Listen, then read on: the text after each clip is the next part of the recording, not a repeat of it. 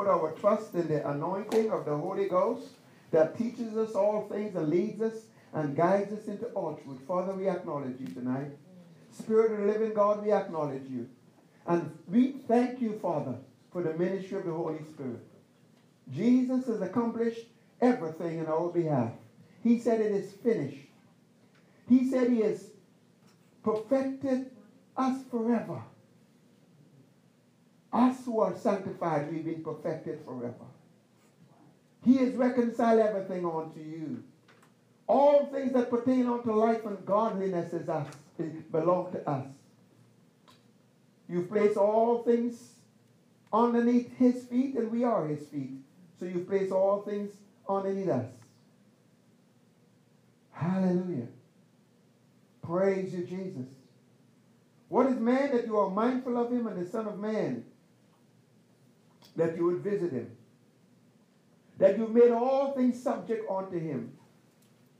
But it doesn't always appear that way. It doesn't appear quite often that we are the head and not the tail.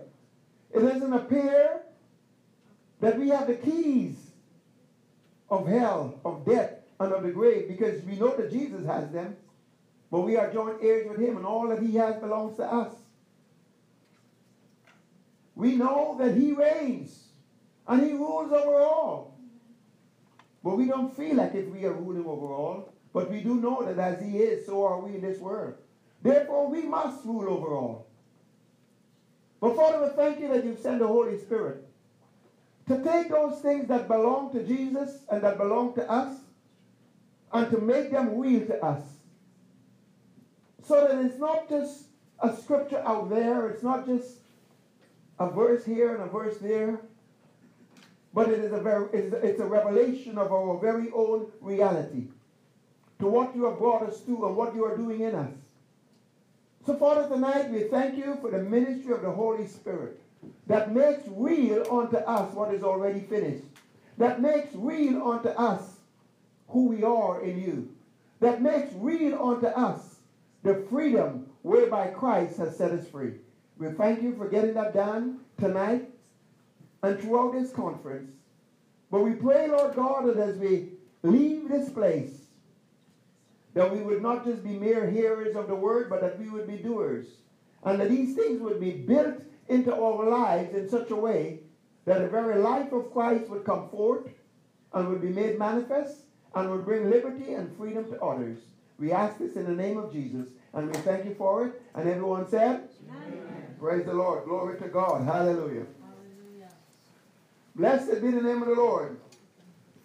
Hallelujah. Let me just get a little bit more comfortable. Amen? The Holy Ghost is a comforter. You know that, eh? He's a strengthener too. Turn with me to um, Galatians chapter 4, the last verse of grace, Galatians chapter 4 and chapter 5. Hallelujah. Say freedom, somebody. Glory, glory, hallelujah. Galatians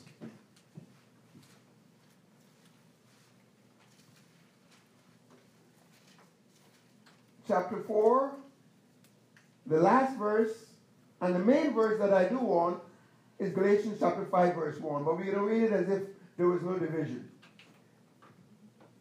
Amen. Are we all there? So then, brethren, we are not children of the bondwoman, but of the free. We are children of the free. We are the children of God. Guess whose DNA we have? We are children of God, are we? Therefore, whose DNA do we have? We have God's DNA. How free is He?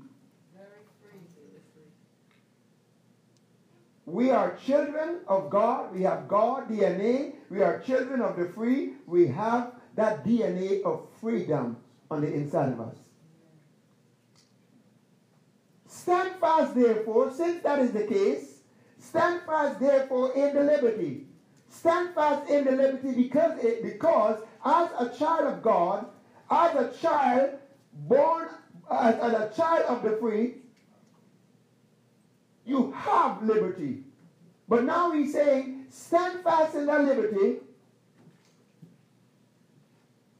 wherewith Christ has made us free. Is this future tense? Made us free. Is that future? That's past tense. That's past and present. Christ has made us free. You are children of the free. You are born of God. You have his DNA. Given you have this freedom, you are to stand firm in it. And don't be entangled with any yoke of bondage. In other words, don't be pulled out of it because if you come out of that freedom, you're going to be in some realm of, of, of bondage. It almost came out of my mouth, some realm of darkness. Right? Because the truth of the matter is, the area where we are not operating in freedom, we are, and we are operating in some degree of bondage, we are actually under the influence of the kingdom of darkness. Amen? So stand fast in that liberty. You don't want to have fellowship with darkness, do you? Or be underneath that rule? Now, but let's let's let's establish a couple of things right up front. We are children of the free. Let us establish that you are free indeed. Say, I'm free indeed. Now, what does free indeed mean? It means totally, absolutely free. As free as free can be. There is no greater freedom than free indeed. Are you with me? And this is you that is the dimension of the freedom that you already have in your born again spirit. Every child of God, when he is born of God, he is born again, and in his spirit, he has absolute, total, perfect, complete freedom, the same kind of freedom that Jesus has right now, and the same type of freedom that God has. You're going to have to believe that. Because you see, it's from that place that faith operates. It is when we don't quite grasp that that we struggle in our faith. And our faith, and we begin to wonder and so on. All right, so we need to establish that. Jesus said in John chapter 8, verse 36, Whom the Son sets free is what? Free indeed. Free indeed. Perfectly free. You are perfectly free in your spirit. Let's look at some scriptures just to establish that. Because you see, the way faith works, without faith, it is impossible to please God. And quite frankly, you are the just, you are made righteous, you are a child of God, and the just shall live by faith. Amen? How does the just live? By faith. In other words, you see, his life, the, his life is sustained by faith, by faith. This is how he functions. Without faith, you cannot please God, and this is your victory. This is the means by which you are able to receive from God and live the Christian life effectively. Amen? But you see, this, the, the, the secret of faith is, first of all, it is faith in God. It's the God kind of faith. You got to believe the way God believes. And to believe the way God believes, you got to see things the way God sees them. You got to see how God sees it before you can talk the way God talks. Amen?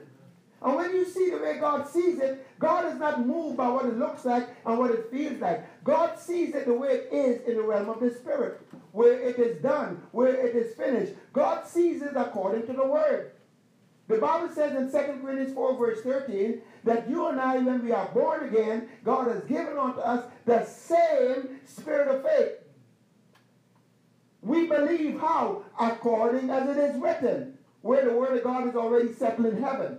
So you've got to know what is settled in heaven. You've got to know how it is in the realm of the spirit if you're going to see the way God sees. And that's the reason why God gave us this Bible. That is the reason why he gave us this word. So that we can see the unseen. So we can see in the realm of the spirit. So that we can know what exists in the realm of the spirit believe that, and then by faith cause it to become and exist here on earth. Amen? You see, faith called those things that be not as though they were. What does that mean? faith calls it the way it exists here. Amen? It calls those things that don't exist here the way it exists here. And therefore it calls those things that be not the way it actually is here.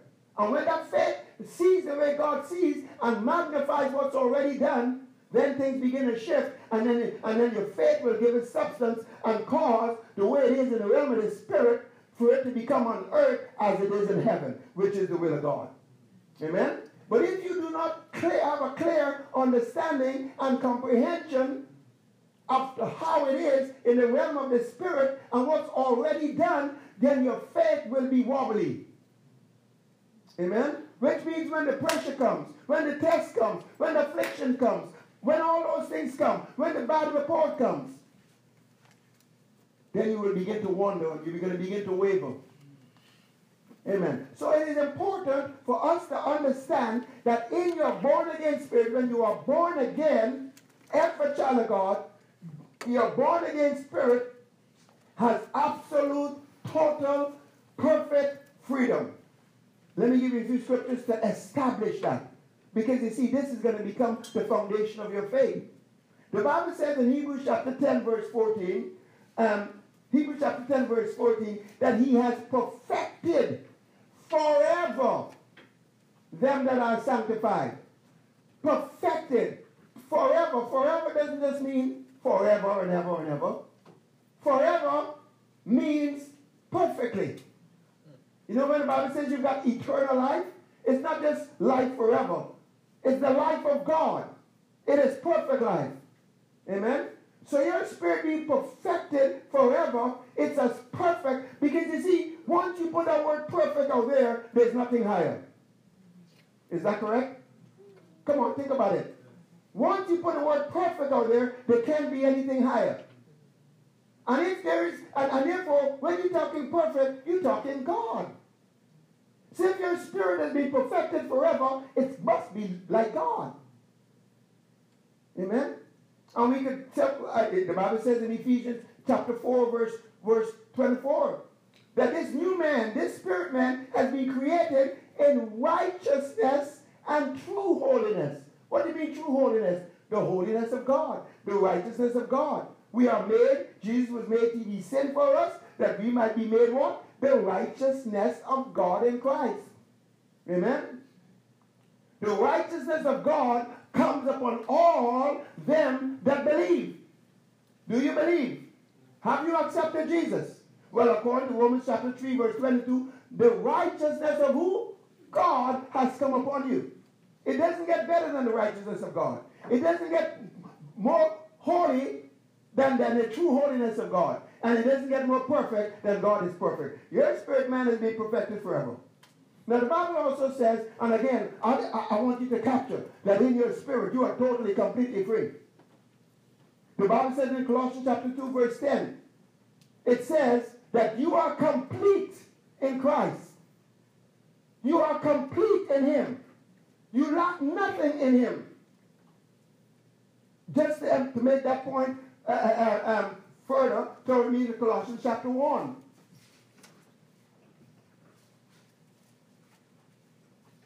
Hallelujah. And verse 20.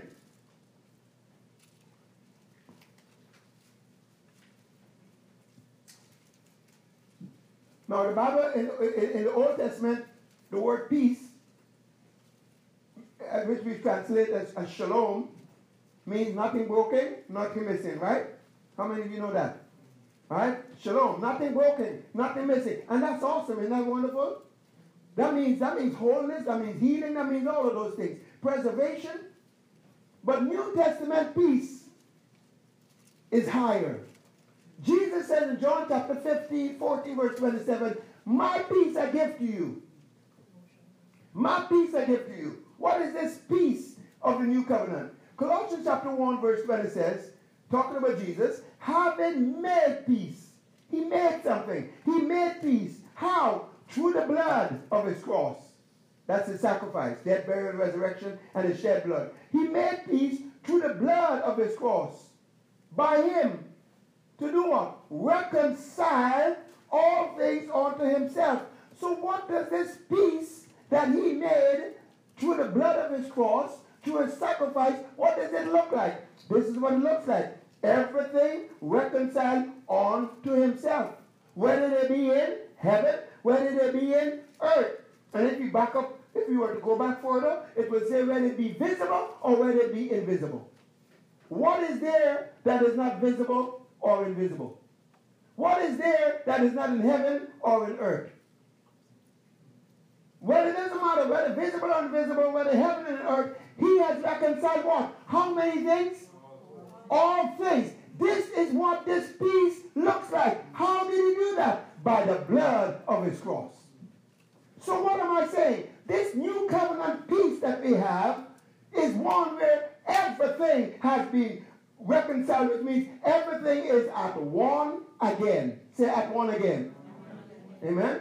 In other words, everything is as if sin has absolutely never existed.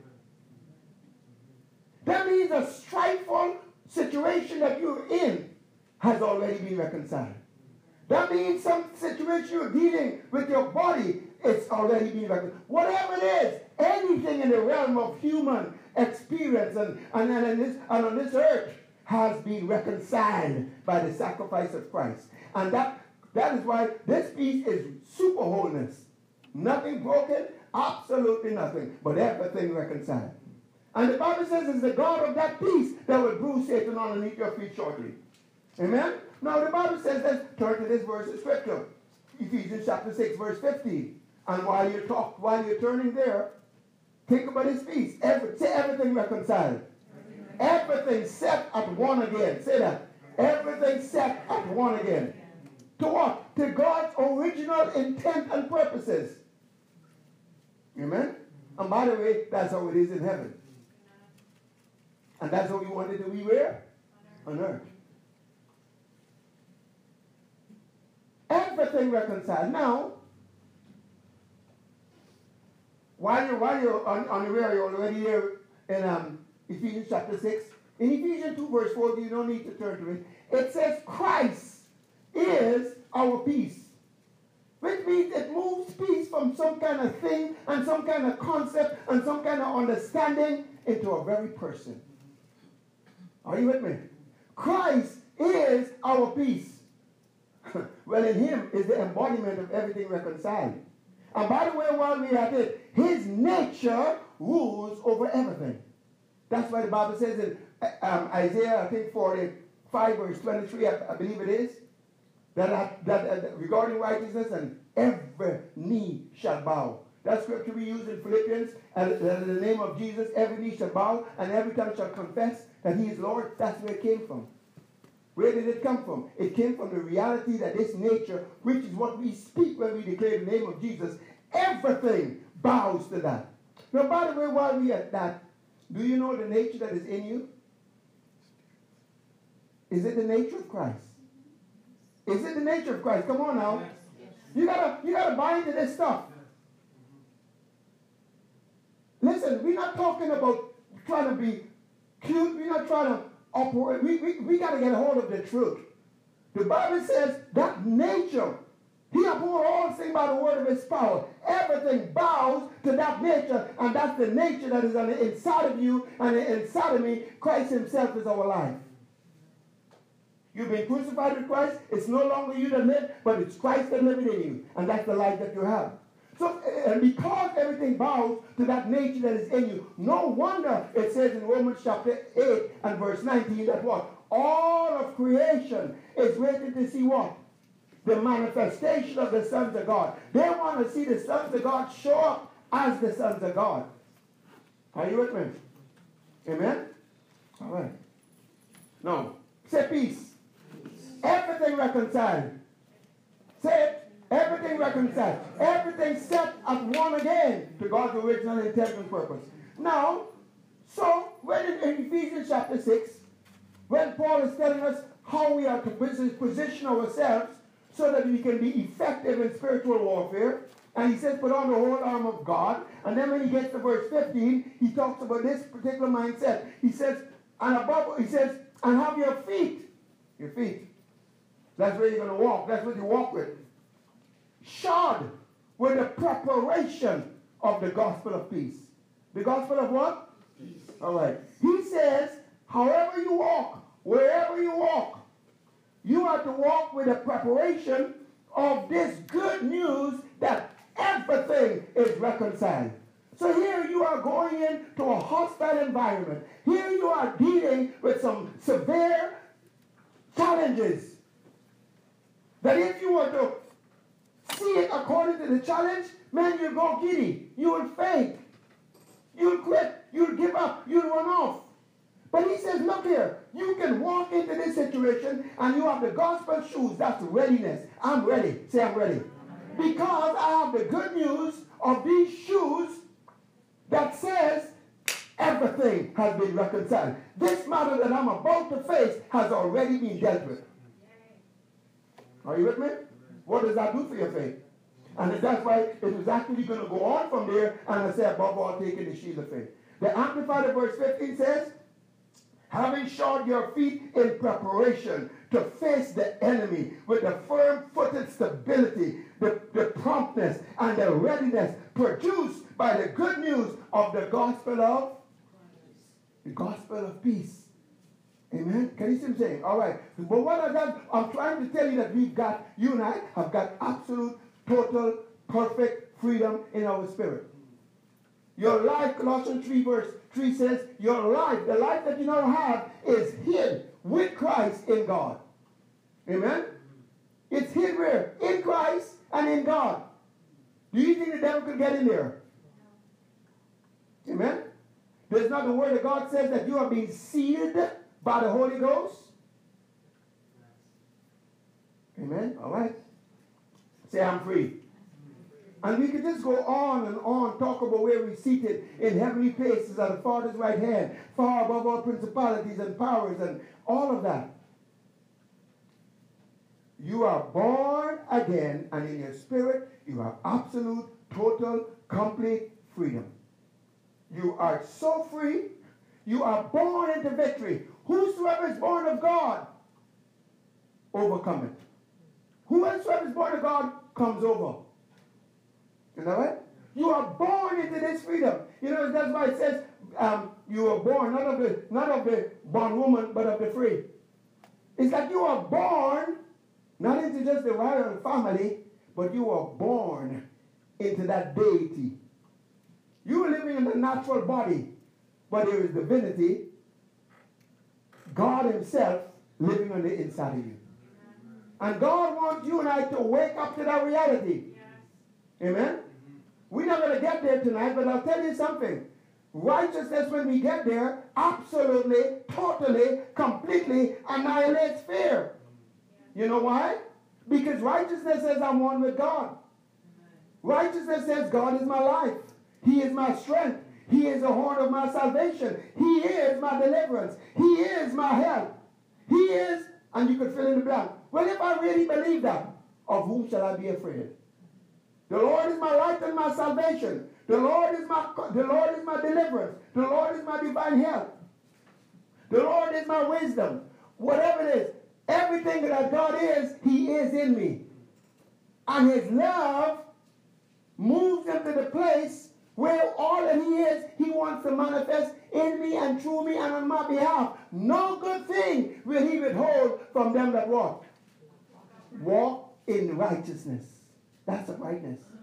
Like walk in that oneness. No good thing. The problem is we don't believe that. Are you with me? So I'm saying all of this because it is a faith proposition. All right. Hallelujah. Now, so we are absolutely, totally, completely free. The limitations that come from your humanity, quite frankly, again, you got this human vessel. But the, spirit man, you got to see your spirit. Jesus, the Bible says, if you walk in the spirit, the Bible says that God is seeking such to worship him in spirit and in truth. And if you can, if you operate and you see from within your spirit, you will see that your spirit, you see, in the natural, um, if you are, are the wrong color and the wrong ways, you can you can have problems and you can have some limitations because you're not as good looking. Hello? Because you're male, because you're female, because of your accent, because of um of all these other human things. And if those things define you, yeah, and you allow them to, yes, you'll be very limited. But you see, the reality of your born again spirit is that you eh, that he doesn't have no culture. He's not from this ethnic group. He's not from that. He, the Bible says in Christ, Galatians 3 verse 28, that is neither male nor female, bond nor free. Does it say that? Yeah. Amen? And it says in Revelation 5 verse 9, he's redeemed us out of every tongue, every kindred. And if we amplify it, it will basically say that you are redeemed out of, you've been bought out of, pulled out of every human definition and limitation. That is why you can even go to the point and say, hey, hey, you can now do all things through Christ that strengthens you. That's why Jesus would say, you're in the world, but you're not of the world. Meaning what? You're in the world, but you're not to be defined by the world. Are you with me? Say, I'm free. All right. Wonderful. However, all of this freedom, in all of its perfection, is in your born again spirit.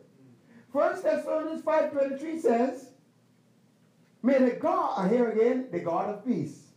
You know who that is, right? May the God of peace sanctify you, set you apart holy, W-H-O-L-L-Y. That means every part of you. Your whole spirit, your whole soul, and your whole body. So you are a spirit, you do have a soul, you have a body. Your spirit man is fine. He's wonderful. He has been made free forever and being made free perfectly. He's free indeed. However, in your soul, that is not exactly the case. In your soul, you can have all kinds of bondages. In the soul, you can have emotion issues, feeling issues, your imagination, your memory. Excuse me. In your soul, you can have bondage. In your body, you can have bondage.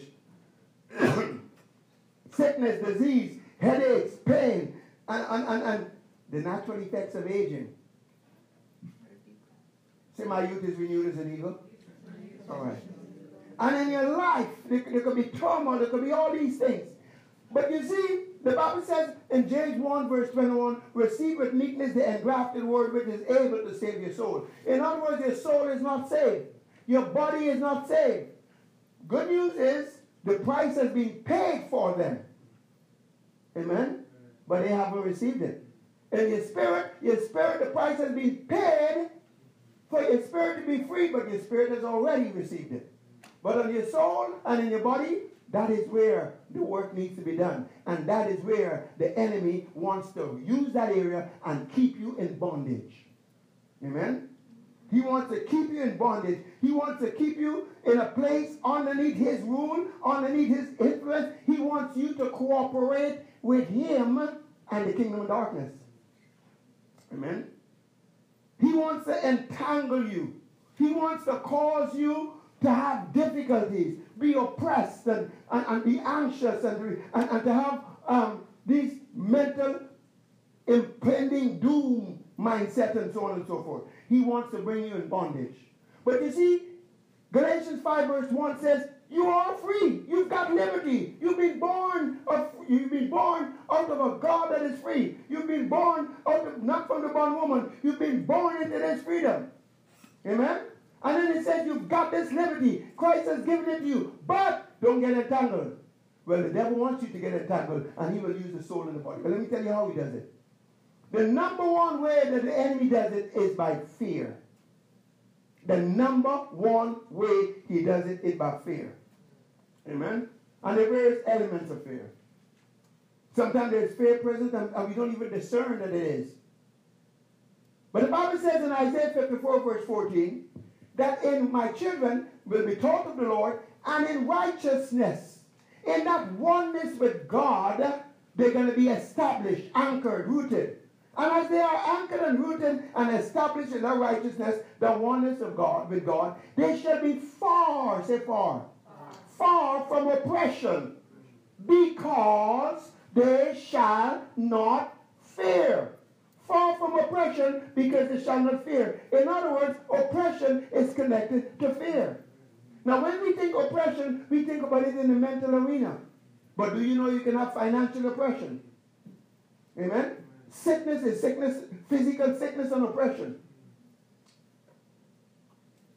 There's various kinds of oppression, of oppression, but all of them, fear is the key, and fear is what the enemy uses. The Bible says in Acts 10 38 how Jesus went about doing good, healing all that were oppressed of the devil. All of those that were oppressed and it came from the devil, how did he do it? Fear is the key. Which means then, so whatever it is, whether you're talking the curse and there's a whole list of things, fear is what the enemy uses. That would mean then that if you can take fear away from him, if you can stop the fear, then you can stop him. Does that make sense? Right? And this in the rest of this particular message here tonight, that's where we're going. Because you see, once fear is present, to whatever degree, there's a cooperation with the spirit of darkness. Because fear is bondage. God has not given us the spirit of bondage again to fear, but He's given us the spirit of what? Adoption. Saying, God is my father. Abba Father. Daddy, Daddy. Amen? All right. Glory to God. Hallelujah. Blessed be the name of the Lord. Blessed be the name of the Lord. So fear is what the enemy used. Fear is what the enemy used in the case with Job. Was Job in captivity, the Bible said? Right? The Bible says, in, in Job 42, I think verse 10, when God reversed the captivity of Job as he prayed for his friends, that's because he was in captivity. How did he get into that captivity? If we go to Job chapter 1, we will see how Job had sons and daughters, and, and I mean, and I mean, when the weekend comes, and, and, and he was he was living over there, they were living over there, and he was thinking, oh, I wonder what those children are doing. Oh, what they're doing. They might be cursing God. And I mean, and he would, and I mean, he was up all night, and he was making sacrifices over and over and over and over. But it was not a sacrifice in faith. It was his fear in action. He was acting out his fear, and he himself, and it says in, in Job chapter 20, 3 and verse 25, Job said, That which I have feared has come upon me. Amen? What I have feared has come upon me. In other words, the very thing I feared is what came. In other words, Job's fear and insecurity, literally concerning his children, literally caused their destruction. Amen? We're gonna when we, we you're gonna see later on God don't want you to be carrying around cares. Because if you carry on cares, you're going to give place to the devil. First Peter chapter 5, verse 7 says, Cast your cares on me because I care for you. I love you. Don't you believe it? Cast all your cares upon me because I care for you lovingly. And he says to be sober, be vigilant, because the devil goes around acting like a roaring lion. He's a lion one, right? He's not a lion. Jesus is the lion of the tribe of Judah. But anyway, he, the devil goes about like a roaring lion, seeking whom he may devour. Who is it that he may devour? Those that are having cares. And they're keeping it rather than giving it to God. Amen? But he said, don't, don't, don't do that. Resist him steadfast in the faith. So the issue of cares and cares, we are in a time where Fear is not just big fear, anxiety is fear. Worry, worry habit is fear. What's going to happen?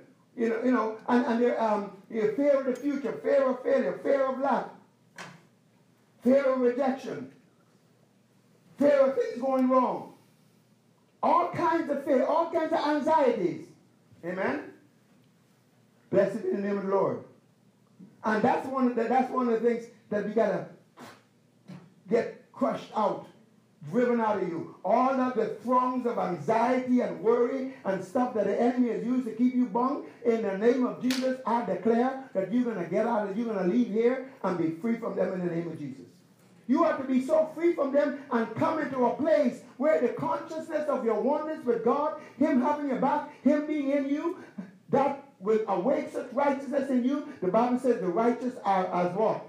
Bold as a lion. Amen? And that boldness has to have substance. It's got to have backbone. If you are dealing with a, with a life-threatening situation, and all you're doing is just going because you hear somebody else say, no, no, I'm, I'm fine, I'm fine, I'm going to be all right, this can't kill me, I'm not going to die of this.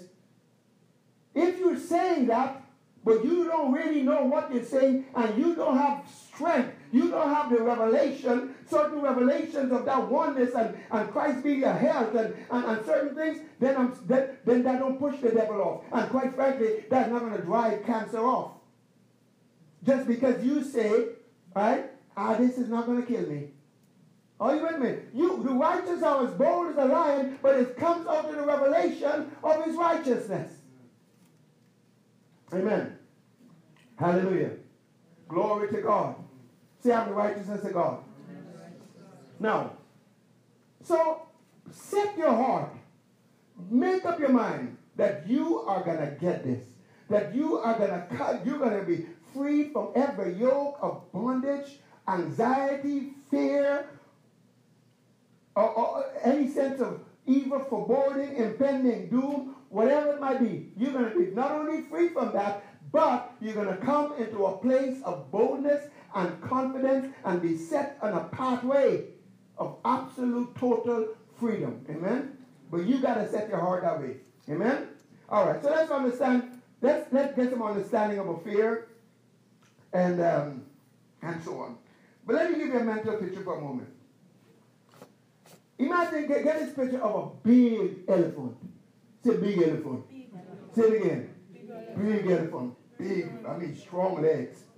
And then this little rope tied to the tied to the leg of one leg too, not even on four, just one of the elephant and it's in a little pole over there and it's string there. Now, after a while, that, level, that elephant could become so deceived that he doesn't realize that he's got more strength than that rope. That rope that binds him, that binds you, that binds us is as fear is. It's a deception.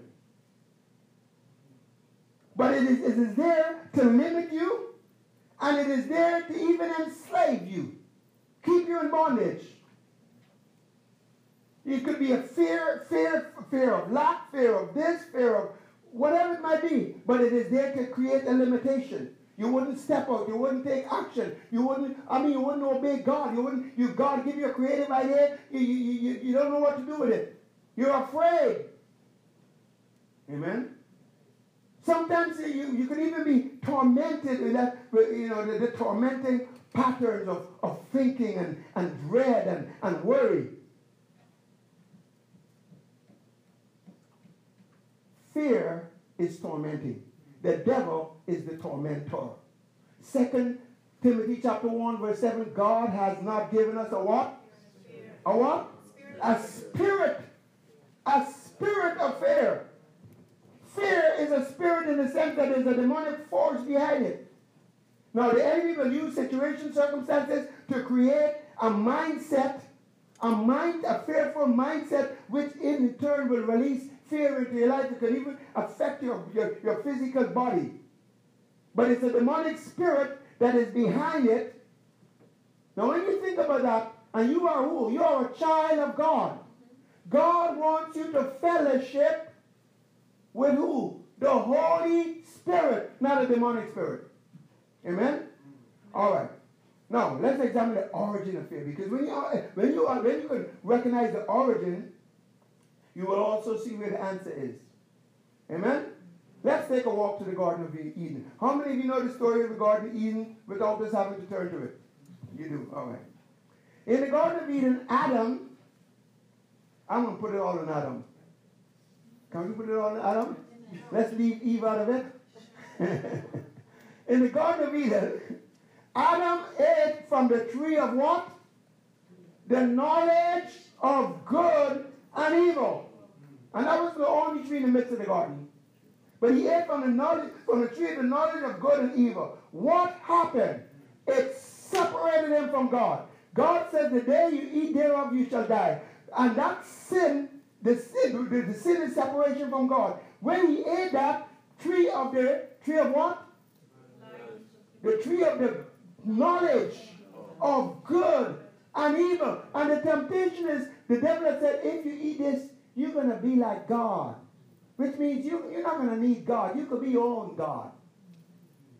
You're going to know good, you're going to know evil. You can make all your decisions on your own. You could be your own source and everything else. So, but the sin, the eating from the tree of the knowledge of good and evil, caused him to be separated from God. Amen? That's clue. That's a clue. That's a clue. Because later on you're going to see him hiding and he, and he says, I was afraid. That didn't exist before. So it's a, it's a clue that the eating from the tree of the knowledge of good and evil caused separation. Say separation. separation. That automatically will tell you that if you be in a place where you're not separated, you already got some answer for fear. And that place of not being separated is the place of righteousness, oneness with God. Second Corinthians chapter 5, verse 21 says, Jesus was made to be what? Sin for us. Why? So that we might be made what? The righteousness of God. Amen? And everyone that believes on the Lord Jesus Christ, right, the righteousness of God comes upon them. Romans 3.22. All right. But what has happened? In separating from and eating from the tree of knowledge of good and evil, what that also meant is that he was now getting information, but from the wrong source. The devil, who is a liar. There is no truth in him. Amen? He is a liar. There's no truth in him. Let me back up for a moment. It says God has not given us a spirit of fear. The word spirit is a word means messenger. What does messengers do? They bring information. The problem with the messenger that is a spirit of fear that is demonic is that it brings information that is contrary to the word of God, contrary to what God says.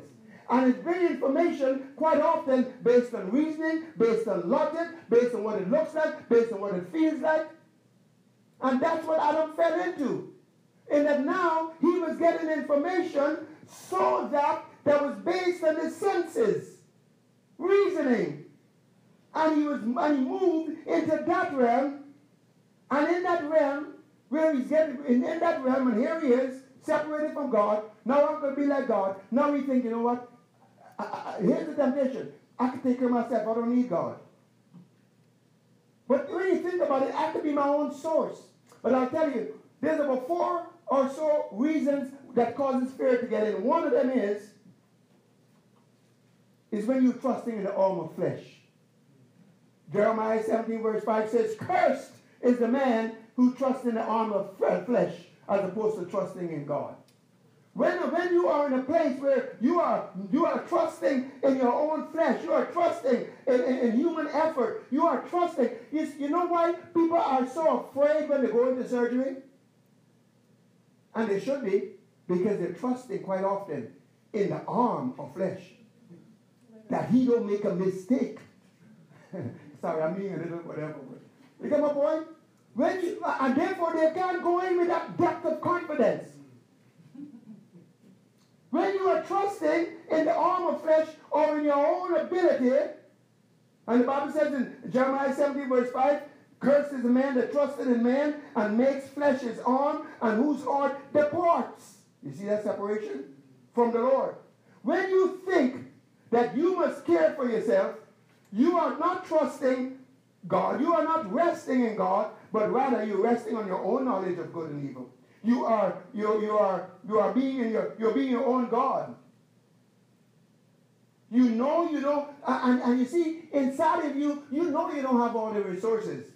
You know you don't have all the power and the wisdom for anything that could possibly come your way. Once you trust in yourself, there is stuff that is going to come your way, and you know you don't have all the answers. You know that you don't have all sufficiency in yourself. So now you're anxious. Now you're worried. Because you realize, and you step into that place, now you're, uh, you're left anxious, you're left fearful, you're worried, there's evil foreboding, there's, and then it can even get to the place of, of, of mental torment. Amen? We have some things we say. We say to folks, hey, hey, yo, man, take care. What do you want to take care for? God take care. Right? We, we say things like, um, um, we say, yo, hey, man, yo, I got this. Really, you got this? you see what I'm saying? And think about how worldly those statements are. They're cute, but they are from the realm of the tree of the knowledge of good and evil. You see, I, again, I was saying, is a spirit messenger and is a messenger that brings lies. That is why fear is false evidence that appears real. It might be real in the natural realm, it might be true, factual in this realm, but it is a total contradiction to what is settled in heaven. And if you walk by sight, and if you walk by that, then you forfeit your faith, and your faith will not work, and instead your fear will connect you to the problem. The Bible says in, in um, where is it? But it says somewhere in Proverbs that the wicked, where is it? Anyway, it says the wicked flees no, not, not that one. It says the, the, the, um, the fear of the wicked shall come upon him, but the desire of the righteous shall be granted. Amen? That's in Proverbs. Is it Proverbs 4, 24? That don't sound right. But anyway. Are, are you see what I'm saying? So this issue of fear, wrong information, information based on what it looks like, you, you, you see, it's, it's, uh, and, and the thing the answer is, you gotta, you gotta stay one with God. In fact, I, will make this real simple. If I just had like three sentences to teach you the all, and put it in three sentences, this is what I'll tell you. I will say to you, here is where your freedom and your deliverance from fear is. You got to be as if, the, as if the fall never took place. You got to be in that place where, number one, you remain connected with God. Number two, you do not go, you do not, you do not walk by sight, and you do not walk and, and exalt the information of that realm higher than the truth of God's word that is settled in heaven. And then number three, you must be believe the love that God has for you. When you believe the love God has for you, then you're going to believe that it is His earnest desire to use His resources, His wisdom, His healing power on your behalf. But when you don't believe that, you believe He has power. But does He really love me? Amen? That's what the Bible says. Perfect love will do what? It will drive out fear. 1 John 4 18. But you got to believe. You got to know and believe the love of God. Amen? First John um, 4 16. Amen. Hallelujah. Blessed be the name of the Lord. All right, so fear connects you to the kingdom of darkness. Fear connects you with the kingdom of darkness, whereas faith connects you to God. Faith connects you to the blessing. Say the blessing. But fear connects you to the devil and fear connects you to the curse. Cursed is a man who trusts in man and make the arm of the arm of the arm of flesh his strength and his confidence. Amen. That was your problem. Let, let me put, put this here, let me throw this out here. I'm to put this statement out here. We'll back it up later. The issue about cares if you have them, God don't have them. That's why he said, cast it on me. What happens when you keep your anxieties and your cares and your fears? Whatever you do not surrender to God, he is not obligated um, to perform or to bring fulfillment. The Bible says in Psalm 37, verse 5, commit your way unto the Lord. Trust also in him, and what? He shall bring it to pass. If you don't commit it to Him, He doesn't have to bring it to pass. All right, let me put it this way. In order to be in a place of rest where you don't have the cares and the anxiety, for you to be in a place of rest where you're not trusting in your own ability, Jesus says, if you be burdened, come to me, I'll give you rest. To be in that place of rest, you've got to take the cares, the anxieties, and you have got to surrender it to God. That's the only way you can get in that place of rest. You got to surrender it to God. Now, watch this. Only when you surrender it to God is God authorized to move on your behalf. Let's put it this way. When you are at rest, then God can do his best. I'm trying to be poetic. I like but I want to make a point. If you don't surrender it, God is God had God is not released to do his best. Amen. Hallelujah. Hallelujah. That's why the Bible would say, I will keep them in perfect peace. Who's what? Mine is stayed on me. The person who is worried and anxious, is his mind stayed on him? No. Be anxious for? Nothing. But in everything, stay hooked up with God. And the what? Peace of God. So keep your heart and mind through Christ Jesus. Anyway, so faith acts as God, fear acts as the devil. Fear acts as the kingdom of God, fear acts as the kingdom of darkness. Fear pleases God. You want to hear the next one? Fear pleases the devil. Did you get that? And by the way, the Bible says, whatever is not a, Romans 14, 23, whatever is not of faith is what? Whatever is not of faith is what? Sin. Is fear faith? Is worry faith? Come on, is anxiety faith?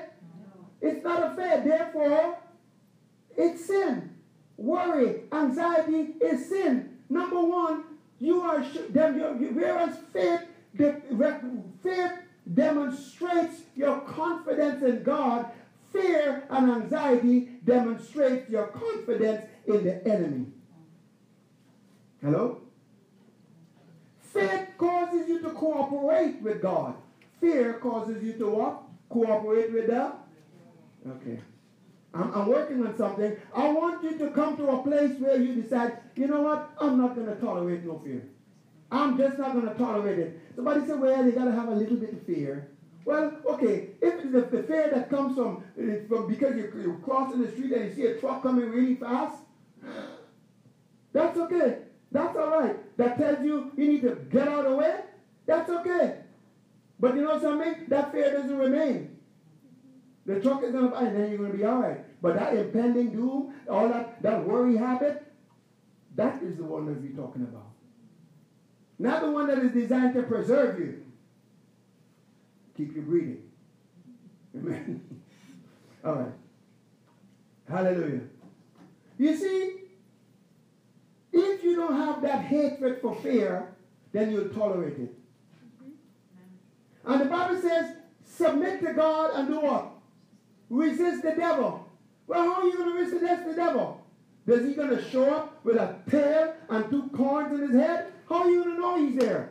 How are you going to know who to resist? Fear. Resist fear. You resist him. Are you with me? All right. Fear honors God. Fear honors the. Come on, say it. The devil. Now, did you want to Deuteronomy 30, verse 9, he says, I call you I call you this day. I call heaven and earth to record this day against you. And I've set be- that I have set before you life and death, blessing and cursing. And then he says, here's the hint choose life. That both you and your seed may live. In other words, choose faith, not fear. God has not given us a spirit of fear. But what has he given you? A spirit of love, power, and a sound mind. 2 Timothy 1 15. Romans 8, 8, 8 15. Sorry, 2 Timothy 1 7. Romans 8 15. What does it say? God has not given us a spirit of bondage again to fear. But he's given you a spirit of what? Adoption. Crying, Abba Father. Spirit of adoption. You know what it means that you are adopted? You are adopted. He went out and he chose, this is the baby I want. Are you with me? He did this on purpose. You are adopted. And when he says, this is my baby, I adopt this baby, he was also saying, I'm responsible. I will care for you. You don't have to worry where the next milk is going to come from. I'll take care of it. Are you with me? You don't have to worry about nothing. Babies, are you, can you see babies? I mean, I know babies cry and stuff. But you think the babies are all, oh, I wonder, I wonder. No, they are trusting in mommy bear. yeah, you with me? To take care. so he says, I'm not giving you a spirit of bondage. Again, to fear. But I've given you what? A spirit of, of, of adoption. In other words, there's a contrast. The contrast is the spirit of fear and bondage connected to it. The spirit, that lying, deceptive stuff. The spirit of fear, and the contrast is adoption. Can you see that? Love. 2 Timothy 1 verse 7. God is not giving you a spirit of fear, but of what? Love. Power and a song mind. You see the contrast? Are you with me? All right. Hallelujah. Blessed be the name of the Lord. So, when you go and you fill in those two gaps that came as a result of the fall, sin, the separation, you fill that with righteousness. And when you fill in the next gap, this wrong information coming from the wrong source, believing according to sight, believing according to what it looks like and, and reasoning. And when you replace that with faith, believing the way God sees it. And you will find that they both will agree together when we get to that point. Amen? Hallelujah. But faith and righteousness and the love of God will absolutely destroy fear. Because it will stop the separation. Hallelujah. It will move you out of the, it will move you into the realm of God. Righteousness moves you into the realm of God. That oneness with Him. And in the realm of God, when you begin to see how He sees, how does He see? My word is forever settled where? Heaven. In heaven. How does He see? It is finished. How does He see? Are you with me? He called those things the way they exist here. That's called faith. And not only that, whatever's going on here, I don't care how bad the report is. He magnifies his word above that. Amen? It's not about denial, but he magnifies this above that. You go looking at all that stuff down there, doubt. You got listening to that bad report. I mean, you start googling. A hundred year old man has never had a child. A, a, a 90 something year old woman who, who, who, who is barren and that, that mm, doesn't happen, hasn't happened, don't happen. And then you decide, I'm going to believe God. You see how much doubt and unbelief you've already raised up? Amen? Now, instead of using your faith to receive from God, you got to use your faith to overcome the doubt and the unbelief. Why? Because you were considering all of that stuff and magnifying it. Rather than saying, hey, he is the creator of the heaven and the earth. Nothing is too difficult for him. How great is our God? He himself is made unto me whatever it is. Nothing here that shall not be revealed. How great he is. I will believe God and not the report. You see, when you magnify, but how do you how, how do you even get there? It's talking about operating in that righteousness, that oneness. And when you learn to operate there, you, a lot of things will change. Amen? Amen. Let me begin, let me wrap this up. It moves you into that realm. It moves you into that place. It moves you into the realm of truth. Hallelujah.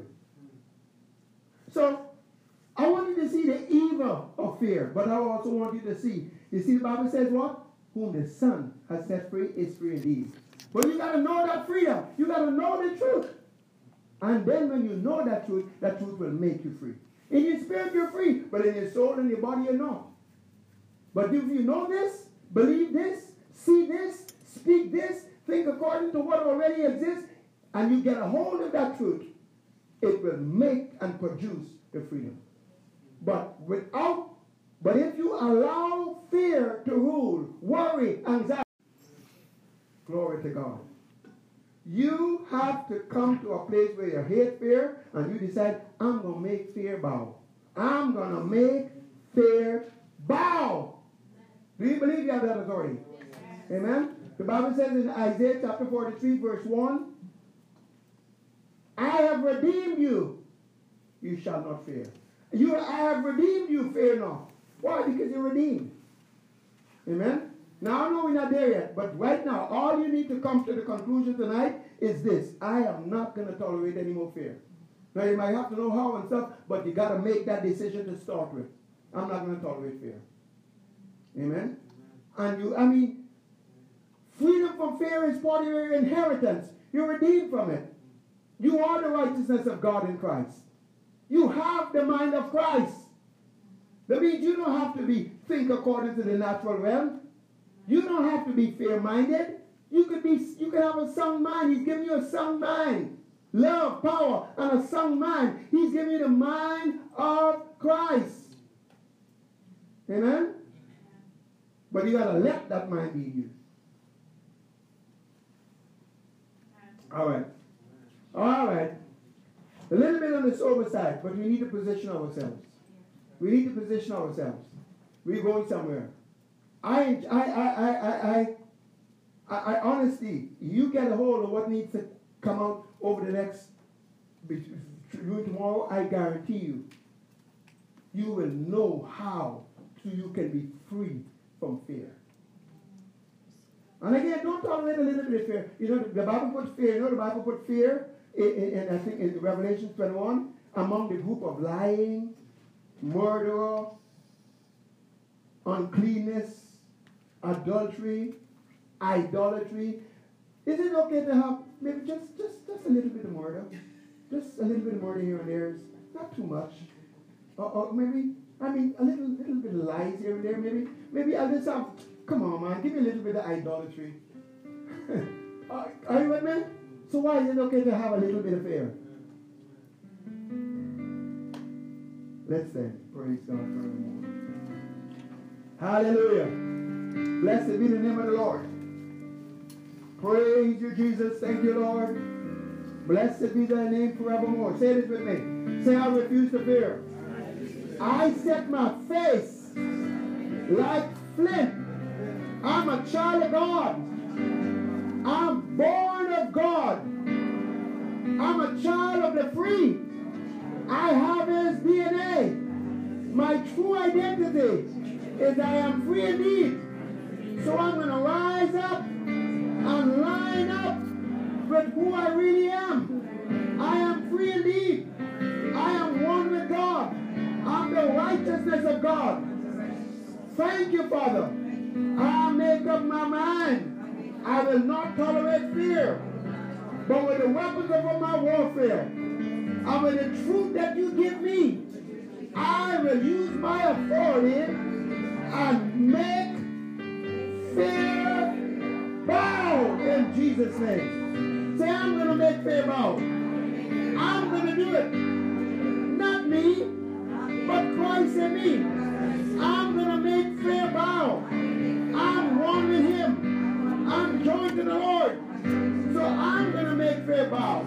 I'm speaking in his name. I'm speaking from where I am. I'm seated at the Father's right hand. It's far above, above fear, anxiety, every demonic spirit of fear is below me and is defeated. Hallelujah. I choose faith. I choose righteousness. I choose the love of God. Blessed be the name of the Lord. Amen. I'm no Praise longer saved to fear. Amen. What if you don't sing it out?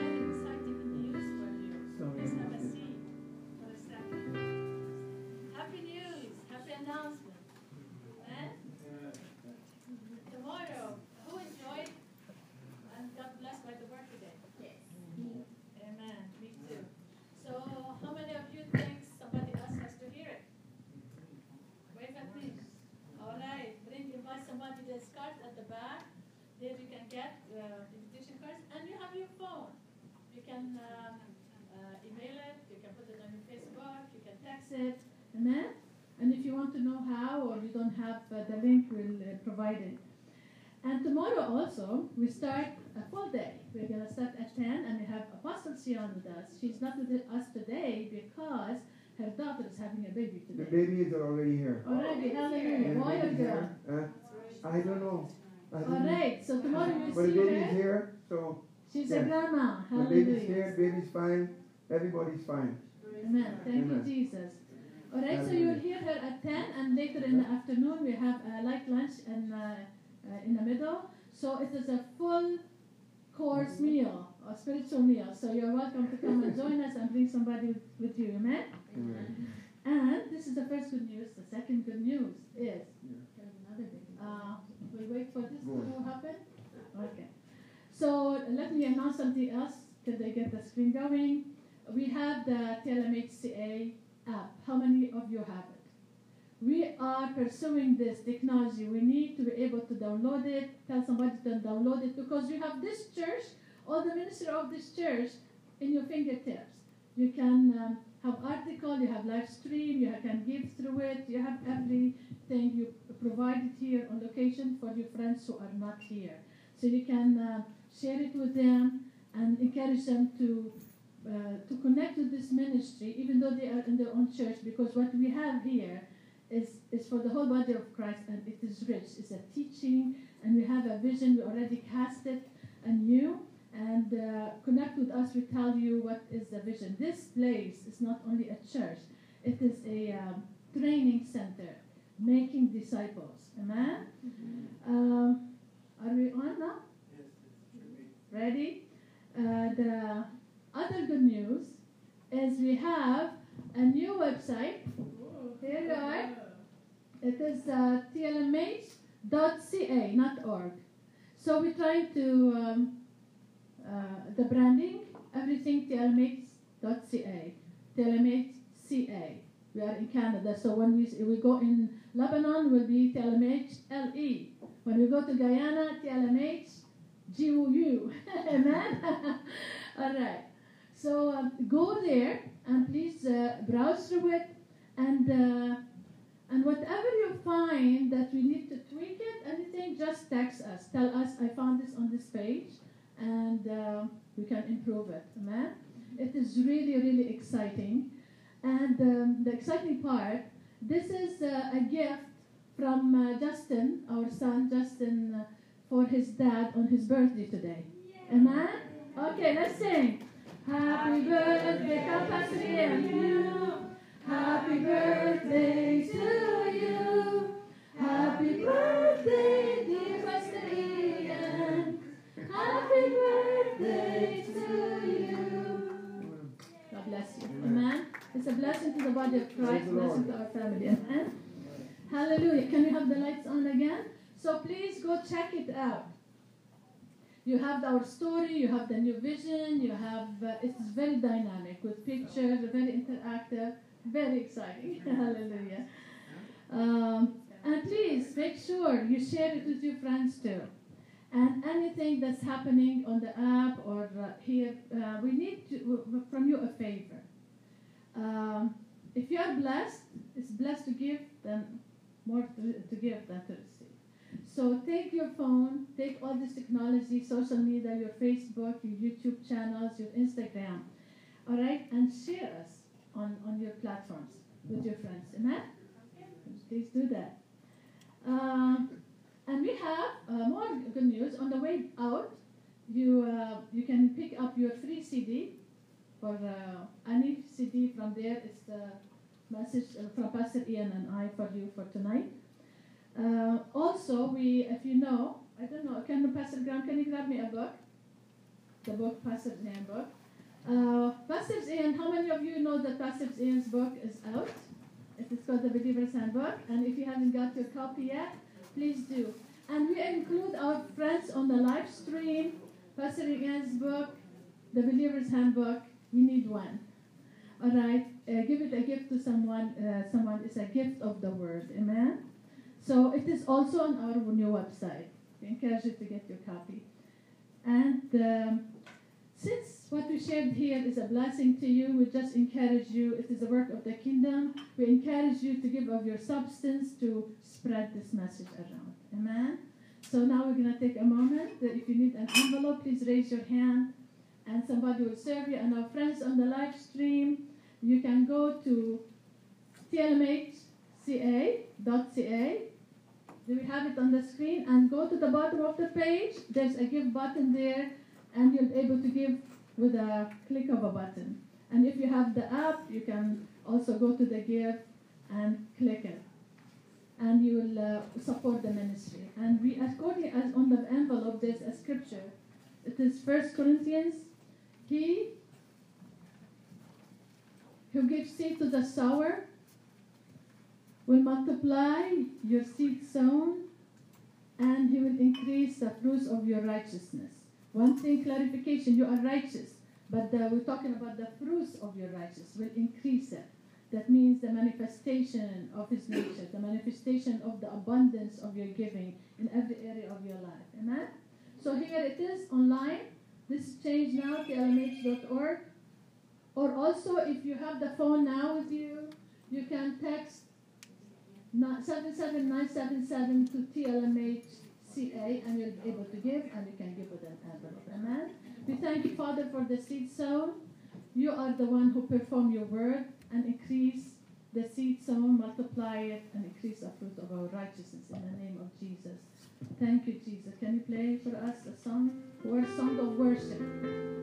Giving is worship. Amen.